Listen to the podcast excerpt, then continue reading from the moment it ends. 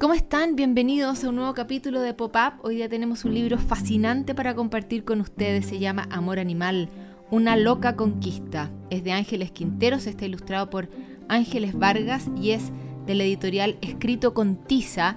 Y de alguna manera es un material de divulgación maravilloso porque relata y entrega mucha información de manera muy cercana y muy entretenida sobre las distintas maneras en que los animales se aparean, las particularidades de algunas especies para poder reproducirse. Nos abrazamos, besamos y acurrucamos cuando estamos enamorados, dice la contratapa de este libro que se llama Amor Animal. Así que vamos a compartir con ustedes algunos de eh, los momentos y de los pasajes de este libro con el que uno aprende y además se entretiene muchísimo. Amor animal, una loca conquista, descrito con tiza. Hasta que la muerte nos separe. No hay duda de que los caballos de mar son especiales, además de ser monógamos, es decir, tienen una sola pareja para toda la vida, los machos son quienes dan a luz. La conquista previa puede durar hasta 8 horas de un baile muy coordinado. Debe ser agotador bailar durante todo ese tiempo sin parar, donde la pareja entrelazará sus colas y trompas y el macho cambiará de color para demostrar que ya está listo para ser apareado por la hembra.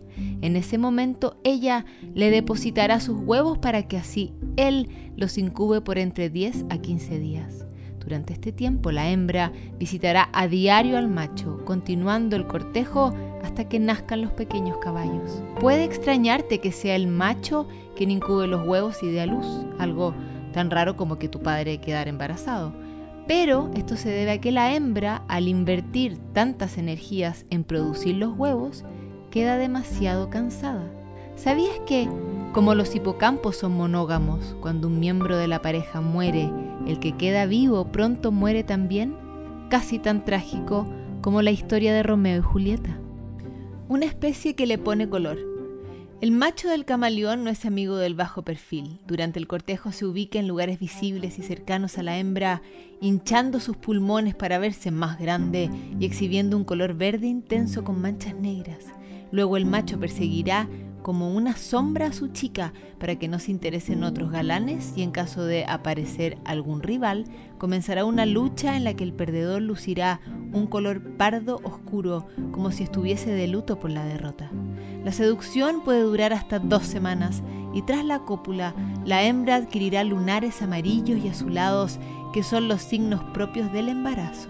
Si a la hembra no le gusta el macho, puede incluso llegar a lastimarlo para que detenga su persecución en el cortejo.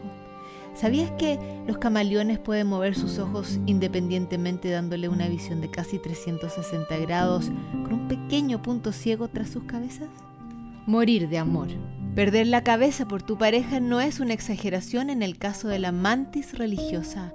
Las hembras de estos insectos muchas veces se comen al macho durante el apareamiento empezando por su cabeza.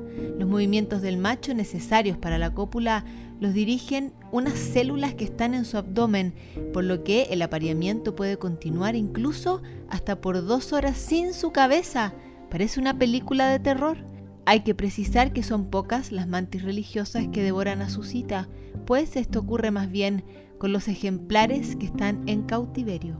Otra hembra de temer es la araña viuda negra, quien después del apareamiento devora al macho y de ahí proviene su nombre. Eso sí, existen varias maneras de que el macho pueda salir vivo. Una de ellas es gracias a unas sustancias químicas liberadas por la telaraña de la hembra, las que indican si ella está alimentada o no en caso de estarlo, el macho podrá acercarse sin problema.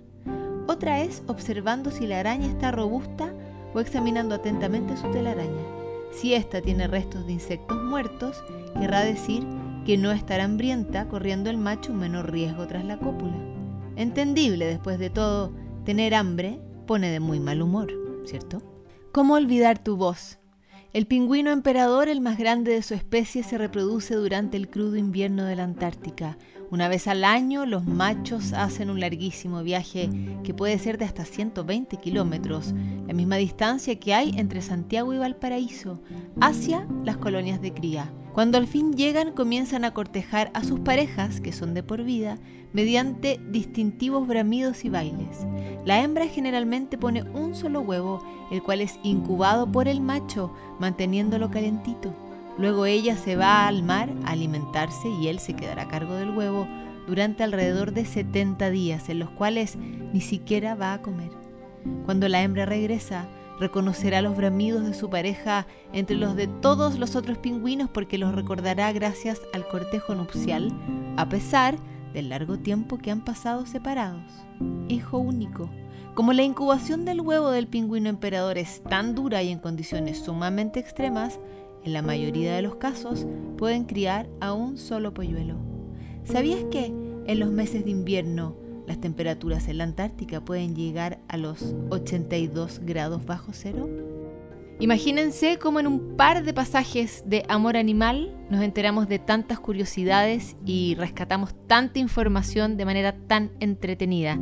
es la gracia de este libro que tiene historias increíbles, que siempre sorprende la naturaleza y la vida de los animales. Tiene también un glosario para despejar dudas y así también poder ampliar el vocabulario de los niños y de nosotros y también los conocimientos sobre estas especies increíbles, cómo se aman, una loca conquista, amor animal de Ángeles Quinteros, Ángeles Vargas, editorial escrito con tiza, súper recomendado por Pop-Up.